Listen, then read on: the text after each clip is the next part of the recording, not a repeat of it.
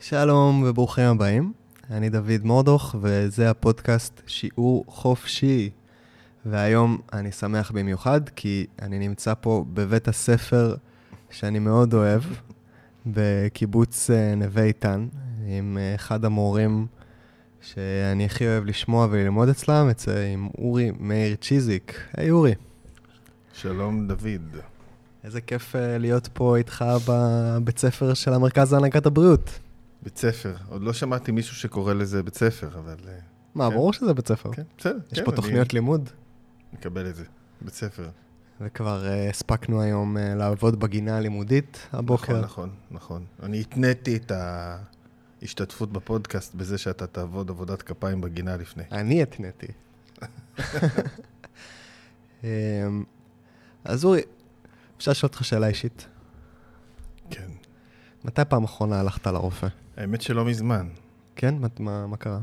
כן, לפני שנה בדיוק. לא, קצת יותר משנה. חתכתי את היד. אתה זוכר? אני זוכר. באגוד, באגודל כן, כזה. כן, הייתי פה לבד במרכז הנהגת הבריאות, שזה דבר שאסור לעשות, להשאיר אותי פה לבד. ועשיתי איזה שטות, ונתקעה לי סכין ביד, עמוק מאוד. Uh, בתחילה חשבתי שזה יהיה פשוט, ורק חיפשתי מישהו שיפנה אותי למד"א, שיתפרו אותי. וגם את זה קשה למצוא. בסוף פינו אותי, וכשהגעתי למד"א הבנתי שזה כנראה קצת יותר מסובך ממה שאני חושב. אז משם עברתי לבית החולים העמק בעפולה, ושם הייתי מאושפז שלושה ימים, ועברתי ניתוח של אה, שעתיים כדי לחבר את כל החלקים. כן, כן. בשביל זה הרפואה אה, קיימת, בשביל המקרים האלו. אני זוכר, זה היה מקרה רציני, לקח לך איזה כמה זמן להחזיר את התנועה לאגודל. כן, כן, אה, קראתי, ב... כשחתכתי את האגודל, קראתי גם אה, גידים וגם אה, עצבים, והיה צריך לחבר אותם, ולא היה ברור ש... דבר ראשון, שוב פעם, זה בעבר, בן אדם שהיה קורא לו את זה, לא יכול היה אה, אה, לחזור להשתמש באגודל שלו. אתה יודע שאגודל לא מתפקד זה 100% נכות. 100% נכות. 100% נכות, אגודה לא מתפקד. טוב, זה הדבר שמבדיל ו... אותנו מהחיות, לא כן, אגודה. כן, כן, וזה היה ביד החזקה שלי, ואני שמאלי, וזה היה ביד שמאל. ו... אה, ו... ובעצם היה, היה צורך לחבר את זה כדי ש... ולא היה ברור אם אני אחזור אה, לחוש. צריך להגיד שהחלמתי מאוד מאוד מאוד מהר, ואני לחלוטין אה, אין שום... יופי של תנועה. כן, אני גם מרגיש את הכל כמו שצריך. מגניב. אבל זו הפעם האחרונה שראיתי רופא. ויש עוד צלקת? כן, כן, בטח. וואו. זה היה ניתוח, היה צריך לפתוח את כל היד. כן, צלקות זה טוב, זה עושה רושם על אנשים. חושבים שנפצעתי, שאני איזה גיבור או משהו. אז בעצם אתה אומר לזה הרפואה טובה. זאת אומרת, לחבר עצבים, לפתוח את היד. לא, הרפואה טובה להרבה מאוד uh, דברים, בעיקר למקרים uh, אקוטיים. כאלו שנדרש בהם... Uh, אה, הרבה מאוד חיבורים, ו...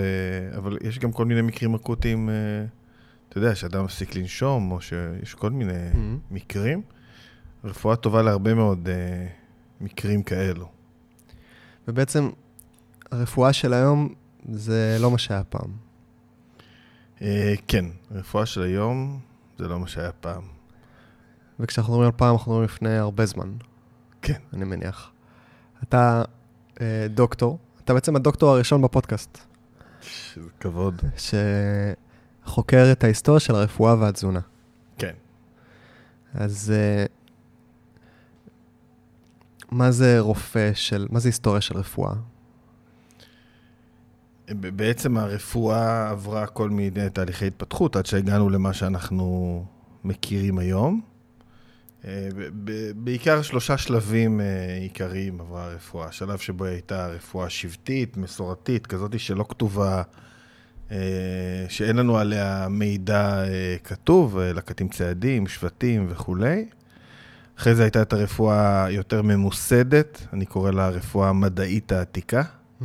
רפואה סינית שאנחנו מכירים שיש לה כתבים, רפואה של יוון, היפוקרטס, הכל כתוב. רפואה ערבית. הרפואה הערבית עוד לא, היא הייתה בהמשך של זה, יש גם את הרפואה ההודית, ואחרי זה באמת הרפואה הערבית מגיעה בשלב יותר מאוחר. הזמן הזה של הרפואה המדעית העתיקה הוא זמן מאוד, היא תקופה מאוד רחבה, בערך 3,000 שנה. ו... ואחר כך, בעצם אה, במאה ה-50 שנים האחרונות, אולי קצת יותר, התפתחה הרפואה המדעית המודרנית, mm. שתפסה כיוון אחר אה, לגמרי. זה שלוש תקופות, הרפואה המסורתית השבטית, הרפואה המדעית העתיקה והרפואה המדעית המודרנית. שבעצם הרפואה המדעית העתיקה זה מושג שאתה אה, שם? לא, לא, יש הרבה חוקרים שחוקרים את ההיסטוריה של הרפואה. כמובן, יש, כמו בכל מחקר, יש דעות שונות על, על הטיב של כל רפואה. אבל, אה, אבל ברור שזו רפואה מדעית עתיקה. זה, בעצם הרפואות שלהם היה, הרפואות העתיקות המדעיות, הם הרפואות שלהם היה איזשהו קורפוס, איזשהו אה, אה, טקסטים שהיוו את הבסיס לרפואה. זאת אומרת, הם היו יותר מדעיות, הם לא היו... אה, אה, לא, לא, לא תורה שבעל פה, הם היו תורה בכתב. נראה לי הרבה אנשים יופתעו לשמוע שאתה קורא לרפואה סינית, לרפואה הודית וכל אלה מדעי. לא? כן, אתה יודע, המדע משתנה לאורך ההיסטוריה, וזה מדע אחר ממה שאנחנו מכירים היום, אבל זה עדיין מדע. אה, בכל זאת, הטקסטים האלה והרפואה הזאת הייתה מבוססת על אה, אלפי שנים של ניסוי וטעייה. הם היו חוקרים. אה, הם חקרו בדרך שונה, יש שיגידו שהדרך הזאת הייתה יותר טובה משלנו, יש כאלו שיגידו שהדרך הזאת הייתה פחות טובה משלנו, אבל זו הייתה דרך, זו הייתה דרך שונה. אתה יודע, השאלה למה אתה מאמין, למחקר מודרני שנעשה על 20 איש במשך חודשיים, או לניסוי וטעייה של אלף שנה, mm. ואז יש פה מורכבות שצריך לענות עליה. אין לי תשובה. כן, אבל אתה אומר גם... יש יתרונות ל... גם פה ויש יתרונות פה. כן. גם לניסוי וטעייה של אלף שנה יש תוקף מדעי.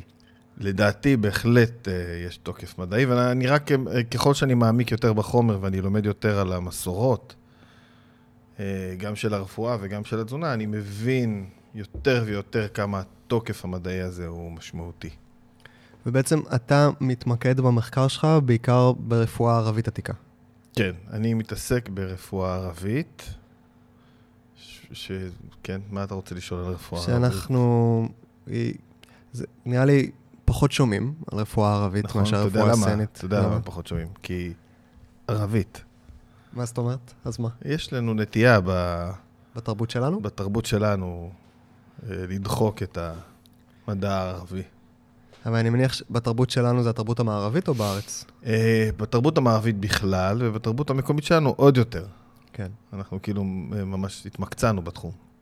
טוב, אז אנחנו פה לשנות קצת.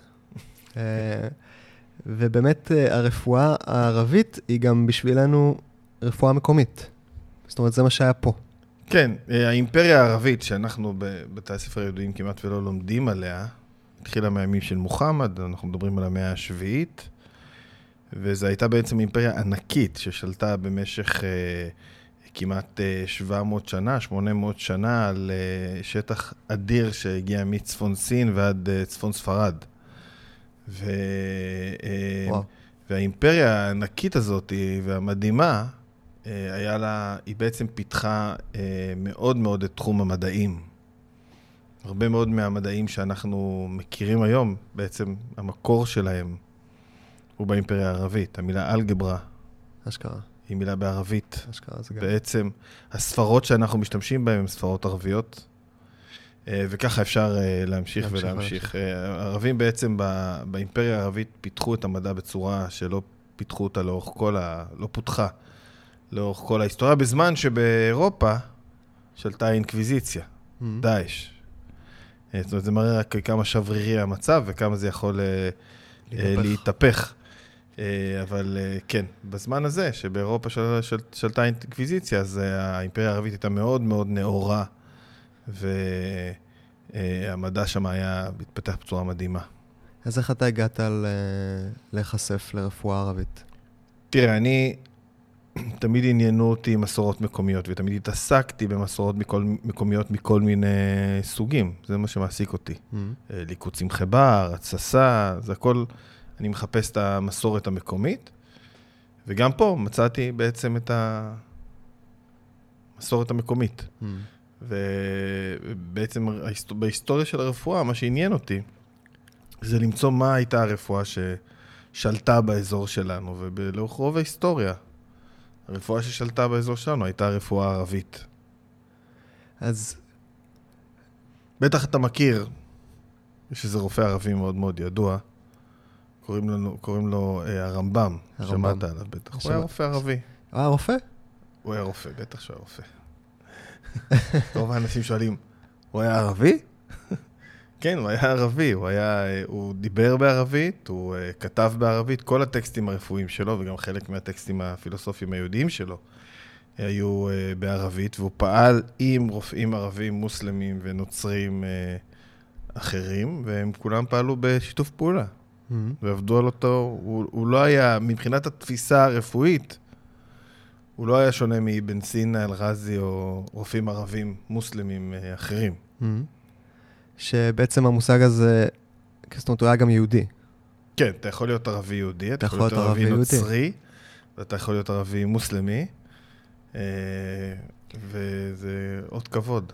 אתה יודע, אני בדיוק שאלתי את עצמי לפני לא, לא מעט זמן, מה זה בעצם ערבי? בעצם הערבים הגיעו מחצי האי ערב. זו שאלה זה- מורכבת, זו שאלה מורכבת. בחצי, בעצם האימפריה הערבית יצאה מחצי האי ערב והביאה את התרבות שלה לאזורי השליטה של, ה, של האימפריה. במשך מאות שנים הנחילה את התרבות הזאת באזורי השליטה האלו. בגלל זה בצפון אפריקה מדברים ערבית, Mm. כי זה היה אזור שליטה של האימפריה הערבית. זאת אומרת, ערבים זה אנשים שהמוצא שלהם הוא בחצי האי ערב. בערך, כן. אתה יודע, אנחנו נכנסים פה להגדרות מאוד מורכבות אוקיי. ומסובכות, אבל אפשר להגיד שבערך. אוקיי, אז בעצם אתה אומר שהרמב"ם ואבן סינא ואלרזי, אני אומר את השמות נכון? כן. הם, היה להם דיסציפלינה דומה. היה להם... אה, כן. ת- תראה, בכלל הרפואה העתיקה הייתה רפואה שמבחינת דיסציפלינה הייתה דומה, גם אם היית לוקח את הרפואה ההודית והסינית והיוונית, הן כולן דומות. מאוד. ושונות מהרפואה המדעית המודרנית. כן. באיזה צורה? אה, אני חושב שבשני דברים, אה, אה, בדבר אחד עיקרי. כל הרפואות העתיקות מדברות על כך, בבסיס שלהם, על כך שהעולם שלנו בנוי מניגודים, וכך גם אנחנו. אתה יודע, חום וקור, חושך ואור, שמחה ועצב, ככה אפשר להמשיך את זה שנתיים. נחמד. ו, אה, ויש לנו, ולנו יש איזושהי שאיפה אה, לאיזון. והבסיס של הרפואה אומר שאם אנחנו, בעצם כשאנחנו לא מאוזנים אנחנו חולים, כשאנחנו מאוזנים אנחנו בריאים, ובעצם הרפואה כולה עוסקת באיך להביא את, את עצמנו אה, לאיזון. פשוט. פשוט. איך להביא את עצמנו לאיזון. כן, היא נותנת כלים לשמור על איזון, כדי שלא נהיה חולים. אוקיי. אם אתה תשמור על איזון, אתה תהיה בריא. אז בעצם רופא אה, ערבי עתיק היה עוזר לבן אדם לחזור לאיזון. מה, בעזרת תרופות נגיד? אה, רופא ערבי עתיק היה עוזר לבן אדם לחזור, לחזור לאיזון. דבר ראשון, הוא היה עוזר לו להכיר את עצמו יותר, כדי לשמור על איזון. כי צריך להכיר את עצמך כדי לשמור על איזון? כן, כן. מה זה אומר להכיר את עצמך? אה, לדעת מה טוב לך, מה לא טוב לך, מה מוציא אותך מאיזון, מה משאיר אותך באיזון. זאת אומרת, זה לא אותו דבר לכולם. זה לא אותו דבר לכולם. כל אחד יש לו כל אחד דברים. אחרים ששמים אותו באיזון. אוקיי, נגיד אתה גר בנווה איתן, נווה איתן עושה, עשה לך איזון? כן, אה, אתה יודע, אפשר להגיד על הרבה דברים. אה, זה, אנחנו זה יותר אוכלים? מורכב מזה, כן. אוקיי. זה, זה יותר מורכב מזה. בדרך כלל השתמשו, כשרצו אה, אה, לדבר על אה, דרכי הרפואה, אז לפני שהשתמשו בתרופות או באיזשהו טיפול התערבותי, השתמשו בכלי שנקרא הכוחות הטבעיים. אוקיי. אמרו, אה, כשרופא היה בא לטפל, או שבן אדם היה בא לטפל בעצמו, אה, אמרו שקודם הוא צריך להשתמש בכוחות הטבעיים, שאלו בעצם הגורמים שהם חלק מהחיים שלנו, ועל ידי מניפולציה שלהם אנחנו יכולים אה, לתרום לבריאות שלנו, כמו אוכל לדוגמה. אה, שאנחנו חייבים לאכול, חייב. ועל ידי שינוי של התזונה אתה יכול להשפיע על הבריאות שלך, ורק אם לא הצלחת לטפל בעצמך ובאמצעות הכוחות הטבעיים, אז אתה יכול לעבור לכוחות שסוטים מהדרך הטבעית. זאת אומרת- אה, אה, נגיד אה, צמחי מרפא או ניתוח או משהו כזה. זה מעניין לשים צמחי מרפא וניתוח באותו משפט. וזה בהחלט, שניהם, ש- שניהם כלים התערבותיים, או דיקור סיני, שניהם, כל אלו הם כלים התערבותיים שהם לא חלק מהכוחות הטבעיים. זאת אומרת, קודם כל, על פי הרפואה העתיקה, אתה צריך לטפל בעצמך באמצעות מה שיש לך. באמצעות החיים. באמצעות החיים, נכון. זאת אומרת, האמונה הבסיסית היא שלאדם או לנו יש את היכולת לחזור לאיזון, כן. או אפילו את הנטייה לחזור לאיזון, יש נטייה, אבל לפעמים אנחנו מתעלמים ממנה, כן. ואנחנו צריכים ללמוד לעשות את זה, או יכולים ללמוד לעשות את זה בצורה שהיא אה, מהכוחות שלנו, מהכוחות הטבעיים, מהחיים. ממש כך. מגניב. אז כמה כוחות טבעיים יש? אז אה, זה משתנה קצת, אבל ב, ב, יש שישה כוחות טבעיים מרכזיים, ועוד שני כוחות טבעיים שבאים במקרה. במקרה. במקרה. אני אסביר אחר כך. אוקיי. אבל ששת הכוחות הטבעיים הם, אה, הראשון אה, הוא אוויר. ברור, אנחנו נושמים המון, ועל ידי שינוי האוויר או הנשימות, אנחנו יכולים להשפיע מאוד על האיזון שלנו והבריאות שלנו. כן, נשימה זה כיום, אה, כולם מדברים על נשימה. נכון, נכון. אה, והסדר, אם אתה אומר הראשון הוא אוויר, אז לסדר יש משמעות? אה, אה, תראה, מצאתי את זה בכל מיני סדרים בטקסטים הרפואיים העתיקים, אבל אה, נראה לי שהגיוני שיש לזה משמעות. בכל, בכל זאת, אוויר אנחנו נושמים הרבה יותר משאנחנו אוכלים. אוקיי.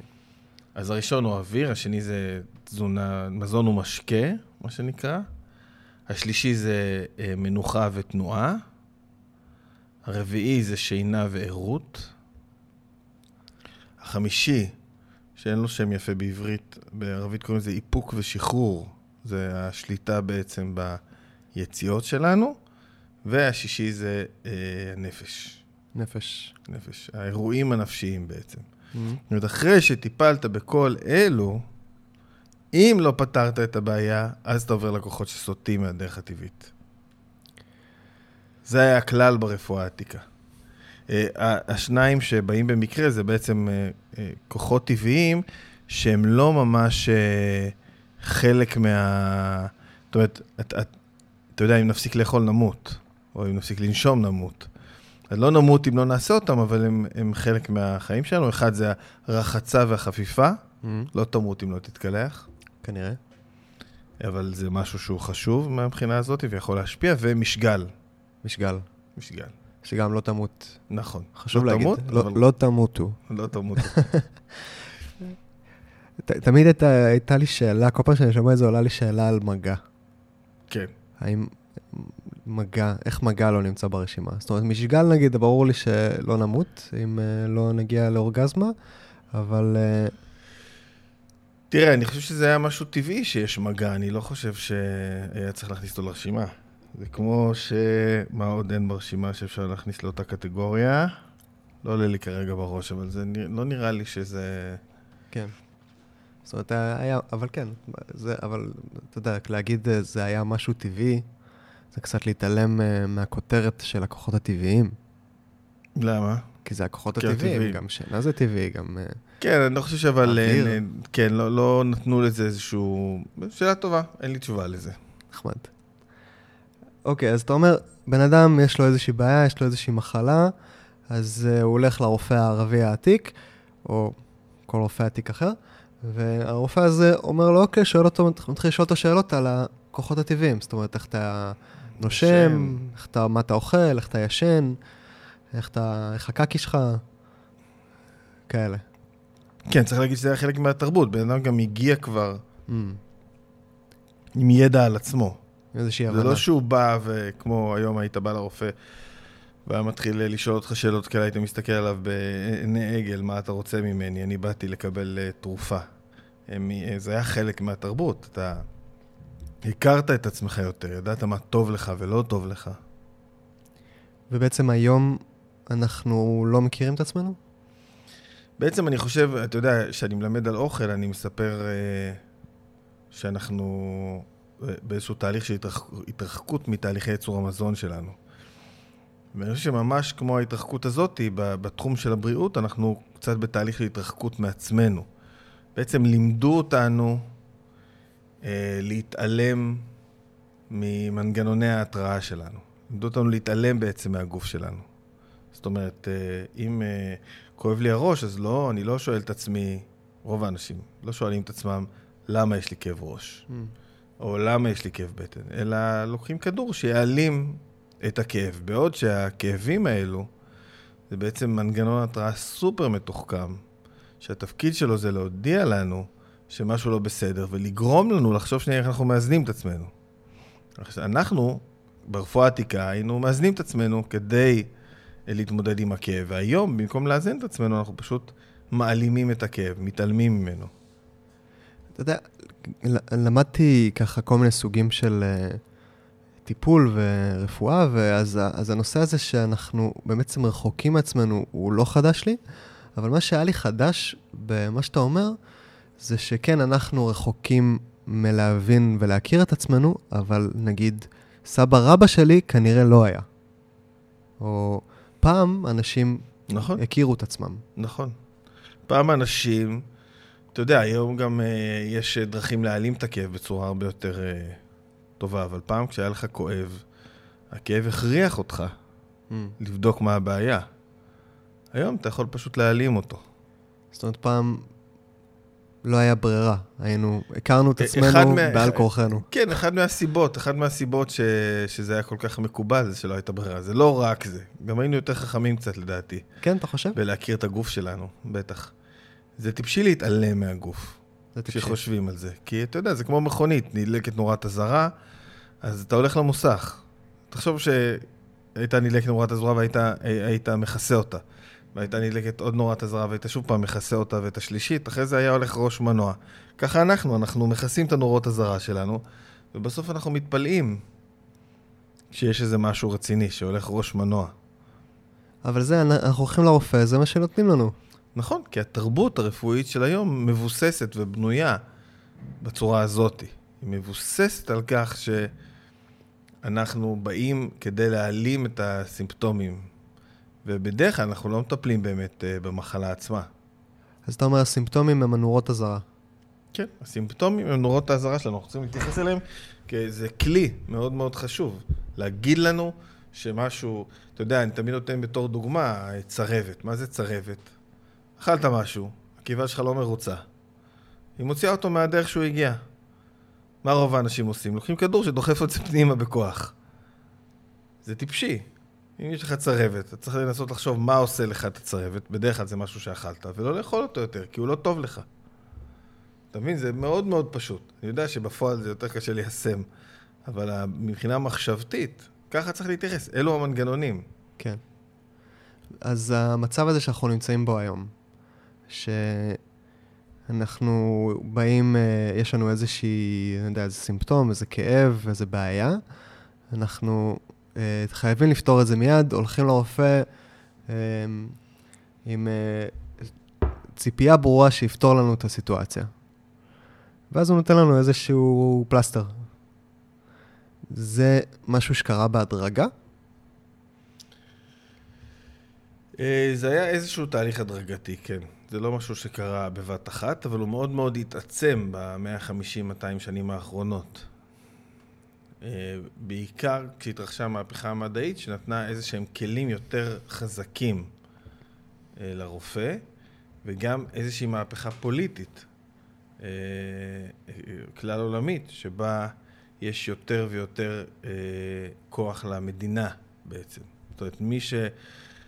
בעצם מה שקרה זה שלאורך ההיסטוריה, מי שהיה אחראי על הבריאות שלך זו הקהילה. וואו. והיום מי שאחראי על הבריאות שלך זה הממסד. שזה הוא, ממש התרחקות. הוא בעצם לקח את, ה, כן, לקח את, ה, את האחריות. ולכן יש אה, פתרונות, אתה יודע, אה, אה, מכל תחום הרפואה יש פתרונות. אם פעם הקהילה הייתה מטפלת במשוגעים שלה, ולכל קהילה היו את המשוגעים שלה שהיו בתוך הקהילה, היום לוקחים אותם ומפרידים אותם בהרבה מקרים. מהקהילה.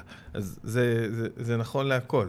את המשוגעים, את הזקנים, את הילדים. נכון, נכון. אז אתה אומר, יש פה שאלה של אחריות. כן, מי אבל- לוקח את האחריות? האם אנחנו כקהילה לוקחים את האחריות על הבריאות שלנו, או האם אנחנו נותנים אותה ב, או בידי הממסד? כן. זאת אומרת, יש לנו היום איזושהי ציפייה, קצת כמו ילדים, שיעשו בשבילנו, שיבינו בשבילנו, כן. שיפתרו, שאיש מקצוע.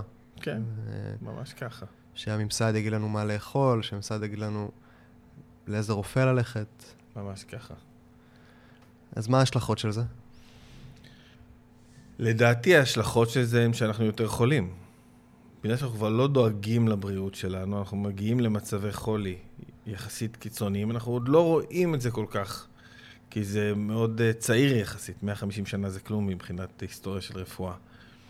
אבל uh, יש לנו איזה, אתה יודע, לרוב האנשים יש איזושהי תפיסה בראש שהרפואה המודרנית תפתור את כל הבעיות הבריאות, וכולם הגיעו עד גיל 120.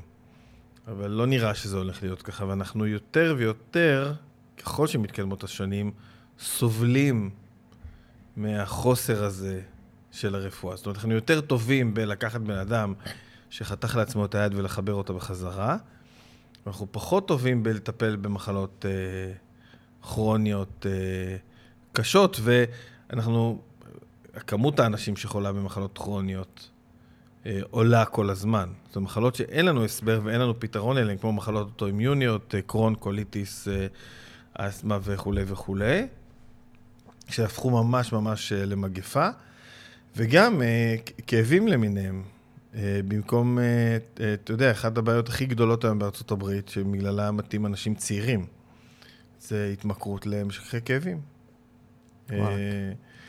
ו- אנשים מתים מהתמכרות למשככי בטח, כאבים? בטח. חד משמעית, זה בין גיל 30 לגיל 40, זה הגיל הכי? נפוץ. וגם בארץ אנחנו הולכים בכיוון הזה, כולם מכורים לאיזשהו סוג, סוג של תרופה. זה יכול להיות משככי כאבים, זה יכול להיות uh, תרופה נגד דיכאון, זה יכול להיות, זאת אומרת, אנחנו כבר לא, uh, כמעט ולא מתמודדים uh, עם התופעות שלנו uh, ב- ב- כדי לאזן את עצמנו, אלא אנחנו לוקחים תרופות שיאזנו את עצמנו במקום אה, לאזן את, את, את, את המצב שלנו בעצמנו, ויש לזה איזשהו מחיר. זאת אומרת, גם כאב לב, מה שנקרא, הוא כאב. Mhm. ובמקום uh, להתייחס אליו ככאב ולחשוב איך אנחנו מתמודדים עם זה, איך אנחנו מאזנים את עצמנו, אנחנו לוקחים תרופה שתעביר לנו את הכאב לב. איך, איך מתים ממשככי כאבים? אה, אה, משככי כאבים ברובם, במיוחד החזקים, הם חומרים ממכרים מאוד, וזה כמו סמים, אתה מת ממנת יתר, מנת יתר. בטח. אוקיי, מאוד אבל נפוץ בארצות הברית. תופעה מאוד מאוד נפוצה של- שמגיעה לפה ב- מה אתה אומר? בצורה מאוד מאוד אגרסיבית. יש ממש מוסדות גמילה בארצות הברית מאופיואידים, ממשכי כאבים. וזה לא. זה לא אנשים שמנסים להתאבד? לא, לא, לא, לא. זה פשוט התמכרות למשככי כאבים, מנת יתר. תופעה מאוד מאוד, שהופכת להיות וואו. יותר ויותר נפוצה. אוקיי, אבל יקומו אה, הסטטיסטיקנים, כן. ויגידו לך מה אתה מדבר. אנחנו מבחינת רפואה, אנחנו במקום הכי טוב שהיינו בהיסטוריה. אנשים, אה, אתה יודע, אנחנו ב overpopulation, אין לנו מגפות, אה, אנשים מגפות. חיים עד הנה, מאה... מגפה. לא שמעת כן, על אבל לא המגפה כמו פעם. הזאת? לא כמו תראה, פעם. אה, אנחנו... אנחנו ב over... שאלה מורכבת. אנחנו, דבר ראשון, אה, היום מודדים תוחלת חיים, אבל תוחלת חיים זה מדד מאוד מאוד מורכב. אה, ומדד שמה שמעניין אותי לפחות, זה לא עד מתי הגיעו, איזה גיל הגיעו ההורים שלי. כי כשהם היו ילדים, לא היו את כל ה... לא היה את כל הג'אנק שאנחנו מכירים היום, גם מבחינת תרופות וגם מבחינת... אה, אה, וגם מבחינת אוכל. מה שמעניין אותנו זה לאיזה גיל יגיעו הילדים שלי, שזה סימן שאלה? שזה סימן שאלה מאוד מאוד גדול.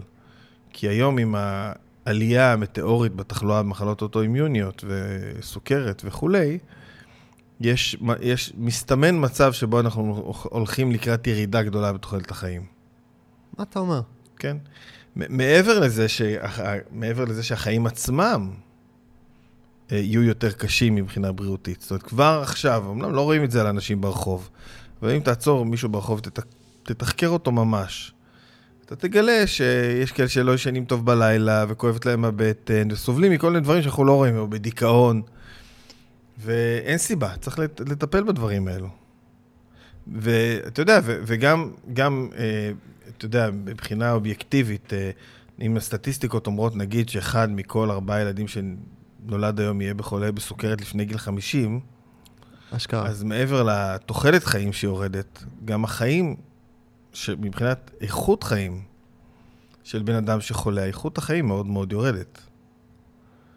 אה, מבחינת אה, בריאות, אני לא מדבר על הנפש. כן. יש פה המון המון מרכיבים שאנחנו לא לוקחים uh, בחשבון.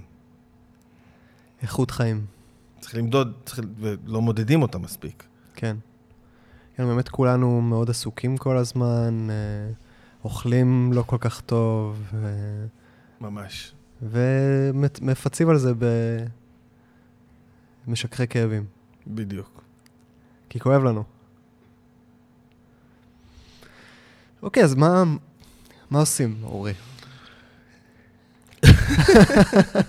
מה עושים? לא יודע, מה עושים?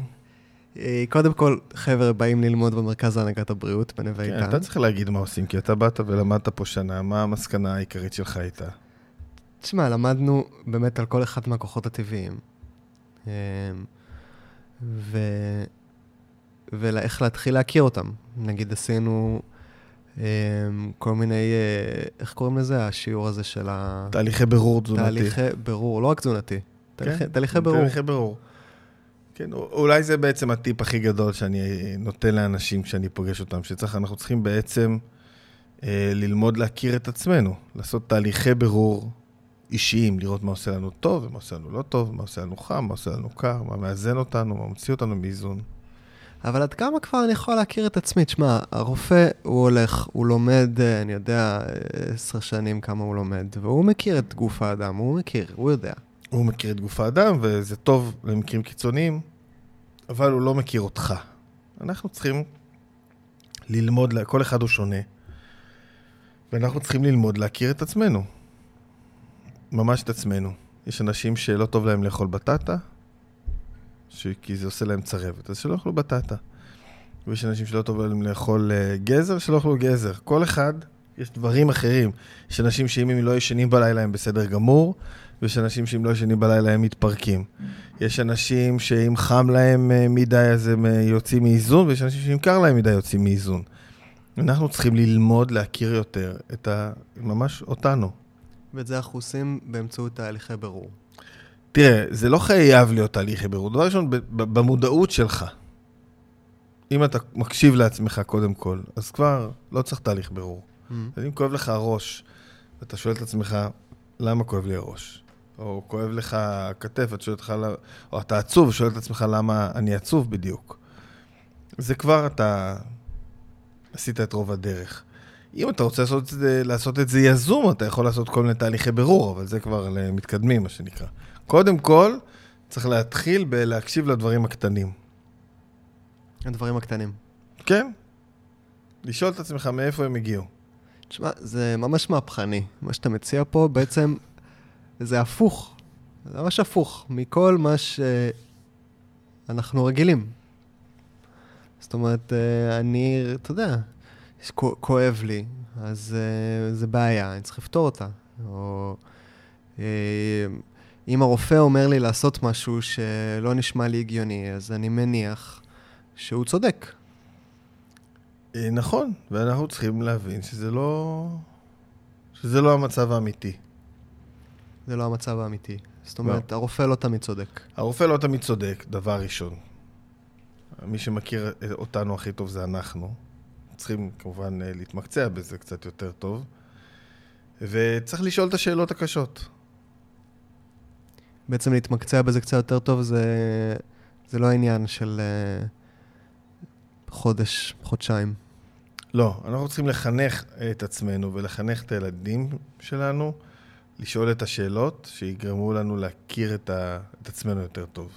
בעצם להתעמק בכל הדברים שאותם אנחנו הולכים לרופא שיפתור לנו. בדיוק. בדיוק. כל מה שאנחנו רוצים שיעיפו מהחיים שלנו, להגיד עליהם, או, שנייה. טוב נראה מה- שבאתם, בואו כן, נדבר. בואו נראה מה קורה. למה באתם? ממש ככה, ממש ככה. מורכב. אה, מורכב. כן, כן, החיים מורכבים. אבל... אה, כן, כן, אין לי, אין לי מה להגיד. זה באמת מורכב, אבל, אה, אבל זה גם כיף. כשאתה לומד כיף? להכיר את עצמך. ל- לדעתי. יש כן. איזשהו סיפוק. בזה שאתה יודע מה עושה לך. זה לא, אתה, אתה יודע, זה שאני יודע שמשהו עושה לי רע, זה לא אומר שאני אצליח להימנע ממנו כל הזמן, אבל לפחות אתה יודע ממה זה בא. כן, לפחות יש פה בחירה. אתה בוחר, כן. אתה בוחר, אתה לוקח אחריות, אתה... יש פה הרבה עניינים. וגם היכולת אה, לסבול, היכולת... ת- תראה, סבל הוא חלק מהחיים שלנו. אה, והוא תמיד היה. אה, אה, איוון איליץ' אמר פעם שרק רק כאב שניתן לשיכוך הוא כאב בלתי נסבל. זאת אומרת, אנחנו, כאב בלתי נסבל זה רק כאב שאנחנו מסוגלים, שאנחנו יודעים שאפשר להעלים אותו. אם לא היית יודע שאפשר לקחת כדור נגד הכאב ראש, היית מצליח לסבול אותו יותר טוב. זאת אומרת, זה שנותנים לך ברירה. כן. וואו, זאת אמירה חזקה. אתה, אתה עומד מאחורה? כן. רק כאב שניתן לשיכוך הוא כאב בלתי נסבל. נסבל. אנחנו, יש לנו כוח סבל מאוד מאוד גדול. ואנחנו אה, מנוונים אותו. אנחנו מנוונים אותו, כי אנחנו מאבדים את הקשב עם הכאב שלנו. אז בעצם. הכוח הזה של הרפואה שאנחנו כל כך מאדירים, של אה, ל- להעלים את הכאב, הוא בעצם הגורם שהופך את הכאבים שלנו לבלתי נסבלים. כן, למרות שאני אני צריך לסייג את זה ולהגיד, אתה יודע, יש מקרים שבהם כן הייתי משתמש. זאת אומרת, אם מישהו נפצע בתאונת דרכים והלכה לו הרגל, וזה די כואב, כן, אז הייתי משתמש במשככי כאבים. כן. אבל אנחנו קצת פרצנו את הסכר הזה, ואנחנו משתמשים במשככי כאבים לכל דבר כמעט. ברגע שמשתמשים בהם לכל דבר, אז הם מאבדים בעצם מהערך שלהם. נגיד, אני מניח שכשהלכת לעשות את הניתוח הזה, השתמשת במשככי כאבים. לא. לא? לא, במקרה שלי לא השתמשתי, זה לא היה כזה מסובך. יש לי גם עכשיו חבר ששוכב בבית חולים אחרי שהוא התרסק, והוא גם לא משתמש במשככי כאבים. שוב פעם, צריך להימנע כמה שיותר משימוש במשככי כאבים לדעתי, אלא אם כן אתה מרגיש חובה. כאב לי, לא כאב לי בצורה ש... מה, פתחו לך את היד, התעסקו לך שם בכל לא, אתה העניינים. יודע, כשהת- כשפתחו לי את היד הייתי בהרדמה. אה, אוקיי. היד הייתה בהרדמה. אוקיי, אי אפשר לפתוח את היד כשאתה... כן, זה, זה משככי כאבים לא, לא, לא יעזרו. כן. אבל בכל התהליך של הריפוי ולפני זה, לא השתמשתי במשככי כאבים. הבנתי. ו... אוקיי, כן. זה, זה מאוד תלוי סיטואציה ובן אדם, אבל שוב פעם, ברוב המקרים אנחנו משתמשים במשככי כאבים, אה, וזה לרעתנו. בחלק מהמקרים זה כמובן מאפשר הרבה מאוד דברים. זאת אומרת, כן. יש, יש לזה... ברור. כן, אולי, אולי גם חשוב להגיד, כי כנראה שלפרק הזה יקראו למה לא ללכת לרופא, שאין פה איזושהי המלצה רפואית או משהו כזה לא ללכת לרופא. אה, למרות שהרמב"ם כן אמר ש... מה? מה הרמב"ם שהוא אמר? ממליץ לא ללכת לרופא. כן, האמת יש לו ממש טקסטים אדירים על זה. זה, מתוך זה הגיע הרעיון לפרק. אה, אז מה בעצם הרמב"ם אומר על אה, לא ללכת לרופא? יש לו את האיגרת על הקצרת? יש, יש לרמב"ם הרבה טקסטים, וכמעט בכל הטקסטים אה, רפואיים שלו, הוא ממליץ לא להגיע למצב שבו אתה צריך ללכת אה, לרופא. זאת אומרת, הוא, הוא אומר גם ש... אה, בבסיס הוא אומר שהטבע עושה את העבודה הרבה יותר טוב. זאת אומרת, הסיכוי שהטבע יעשה את העבודה שלו יותר גדול מהסיכוי שהרופא יצליח לא להפריע אה, לטבע, ולכן עדיף לטבע, לתת לטבע לעשות את שלו. אני זוכר שהוא מדבר על זה שבעצם בן אדם חולה, יש את החולי, יש את כוח הטבע שמנסה להביא את הריפוי, אז, אז הבן אדם חולה יכול להיות בשלושה מצבים, או שהוא, תקן אותי אם אני טועה, או שהחולי יותר חזק מהכוחות הריפוי, מהחולה, כן. ואז אין מה ללכת לרופא כי הוא הולך לא למות. לעזור, נכון. המצב השני זה שהכוחות הריפוי יותר חזקים מהחולי, ואז אין מה ללכת לרופא כי הוא הולך להבריא, נכון. או שהם שווים בכוחם. ואז כדאי ללכת לרופא, אם הוא רופא טוב כמובן, כדי שיחזק קצת את כוחות הריפוי. זה אלרזי אומר. זה אה, רופא הערבי אלרזי, שהיה קצת לפני הרמב"ם, אומר את זה. ממש. ובעצם, אם אנחנו מסתכלים על אה, אה, סטטיסטיקות היום, אנחנו מגלים שבאמת אנשים מתים מללכת לרופא לפעמים. אה, כן, קשה מאוד, זה לא מובהק כמו שהיינו רוצים שזה יהיה. אף אחד לא חוקר דברים כאלה, כי זה די מסובך. אבל כן אנחנו רואים שאנשים, הרבה מאוד אנשים מתים מהטיפול הרפואי. כן. וזו בהחלט אה, בעיה. אנחנו נמצאים בתרבות שבה יש עודף של אה, טיפול, מה שנקרא. במקום לתת לגוף להירפא, כל הזמן מעמיסים עליו אה, תרופות ופרוצדורות. זאת אומרת, אתה אומר, יש סיבה שבעטייה הרופאים הערבים העתיקים לקחו רגע זמן לפני שהתחילו להתערב. כן, כן. יש סיבה שבגללה בתרבות הרפואית העתיקה עשו את זה קצת אחרת. ו... אבל צריך להגיד שזה עניין תרבותי כולל, זה לא מספיק שהרפואה תעבוד אחרת. זה דורש גם את האנשים שיכירו את עצמם יותר טוב. יכירו את עצמם יותר טוב וגם יהיו מוכנים לעבור תהליכים ארוכים. כן, זה עבודה, זה עבודה. אנחנו מעדיפים היום להתעלם ולהמשיך הלאה מכל מה שקורה לנו מבחינה בריאותית. אנחנו לא מוכנים לקחת חלק במסע הזה של להכיר את עצמנו, ליהנות ממה שיש. בעצם אולי גם חשוב להגיד שהתהליכים האלה שאנחנו מדברים עליהם, שהם אה, לא ניתוח או אנטיביוטיקה או זה, אז הם באמת לוקחים זמן. זאת אומרת, אם אני... אני אומר אפילו יותר מזה, הם לא נגמרים. הם לא נגמרים. אי אי אפשר להגיע לאיזון אוקיי. okay. בעצם. ואין דרך להגיע לאיזון, כי זו שלמות, אנחנו לא נגיע לשלמות אף פעם. אבל אנחנו באיזשהו מסע שבו אנחנו נעים בין איזון לחוסר איזון כל הזמן. ואנחנו צריכים ללכת במסע הזה. ומשתפרים בזה? אה, ככל שעושים את זה יותר, כן. תראה, אני בתחילת הדרך הייתי בטוח שכל פעם אני אגיע לאיזון והכל יהיה בסדר וזהו. והייתי בטוח שהגעתי לאיזון, הכל טוב, ובום, משהו היה משתבש. באיזשהו לב הבנתי שזה לא, אין uh, קצה. זאת אומרת, אני לא בדרך לאיזון, ובסוף אני אגיע לאיזון. אני במסע ש... שצריך ליהנות ממנו. וכל פעם אני לומד על עצמי, בתוך המסע הזה, אני לומד על עצמי דברים חדשים. יש אכזבות, ויש הצלחות, ויש ימים שאני יותר מאוזן, וימים שאני פחות מאוזן, אבל אני בתהליך שהוא לימודי, אה, שכנראה ימשיך עד יום מותי, שזו יציאה מאיזון ממש, אה, ו- ואני לומד ליהנות מהתהליך, ליהנות מהלמידה הזאת. זה החלק המשמעותי. סופר. שיעור. אה, ממש. שיעור שלא נגמר. שיעור חופשי. שיעור חופשי. זה שיעור חופשי, כי אנחנו כל הזמן בשיעור הזה, זה בדיוק הפודקאסט שלך, השיעור חופשי. מעולה. אה, טוב, אז אה, נראה לי שבזאת נסיים להיום. אה, יש לך עוד איזה מסר למאזיננו? מסר לאומה, כן, ליהנות מהחיים. ליהנות מהחיים. אני, ב, כן, אני חושב שזה המסר שלי של אהבתי. השנים האחרונות. אני מנסה לעשות, אה, מעבר ללשמור על האיזון שלי, ליהנות ממה שאני עושה. זה החלק הכי חשוב. שאולי זה איזשהו סממן לאיזון. יכול להיות. הנאה. צריך, צריך לחשוב על זה קצת. כן. אני, אני חושב שההנאה היא uh, תמרור שאתה בדרך הנכונה. מעולה, אז אני ממש נהנה. מעולה. כנראה אתה בדרך הנכונה. Uh, טוב, תודה רבה, אורי מאיר צ'יזיק.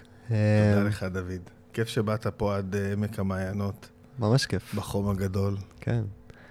Uh, אז זה היה עוד פרק בפודקאסט שיעור חופשי. אם תרצו לשמוע עוד על העשייה הנפלאה של אורי בעולם, um, אני אצרף כל מיני לינקים ממש כדאיים באבאוט של הפרק יש גם פודקאסט של אורי, שנקרא שעת סיפור, שבו אפשר uh, לשמוע את אורי מקריא כל מיני קטעים uh, מהספרייה הנהדרת של המרכז להנהגת הבריאות, יש שם גם טקסטים על דברים שדיברנו עליהם היום.